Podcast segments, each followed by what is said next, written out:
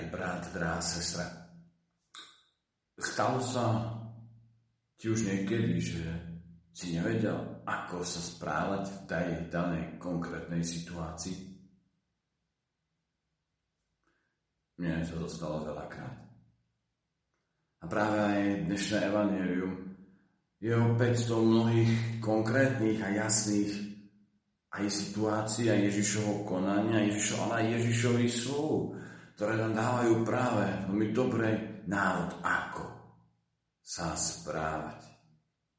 A práve aj tento rozmer Biblie je tým, čo oslovuje veľmi aj veľa neveriacich ľudí.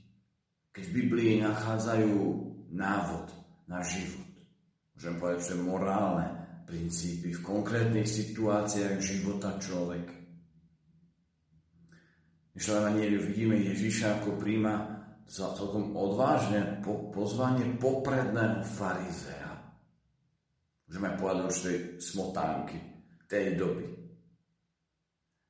Ani ho pozorujú. Farizei pozorujú Ježiša. Ako? Čo bude hovoriť?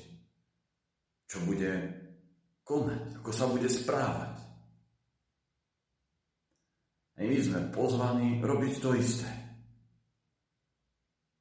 Nevšak preto, aby sme ho podchytili v reči, aby sme ho mohli vysmiať alebo zosmiešiť, ale preto, lebo ho chceme nasledovať. Nasledovať Ježiša dnes, v dnešnej dobe. Spústa tých neveriacich ľudí to robí s tým úmyslom žiť dobrý život. Stávať sa dobrým človekom.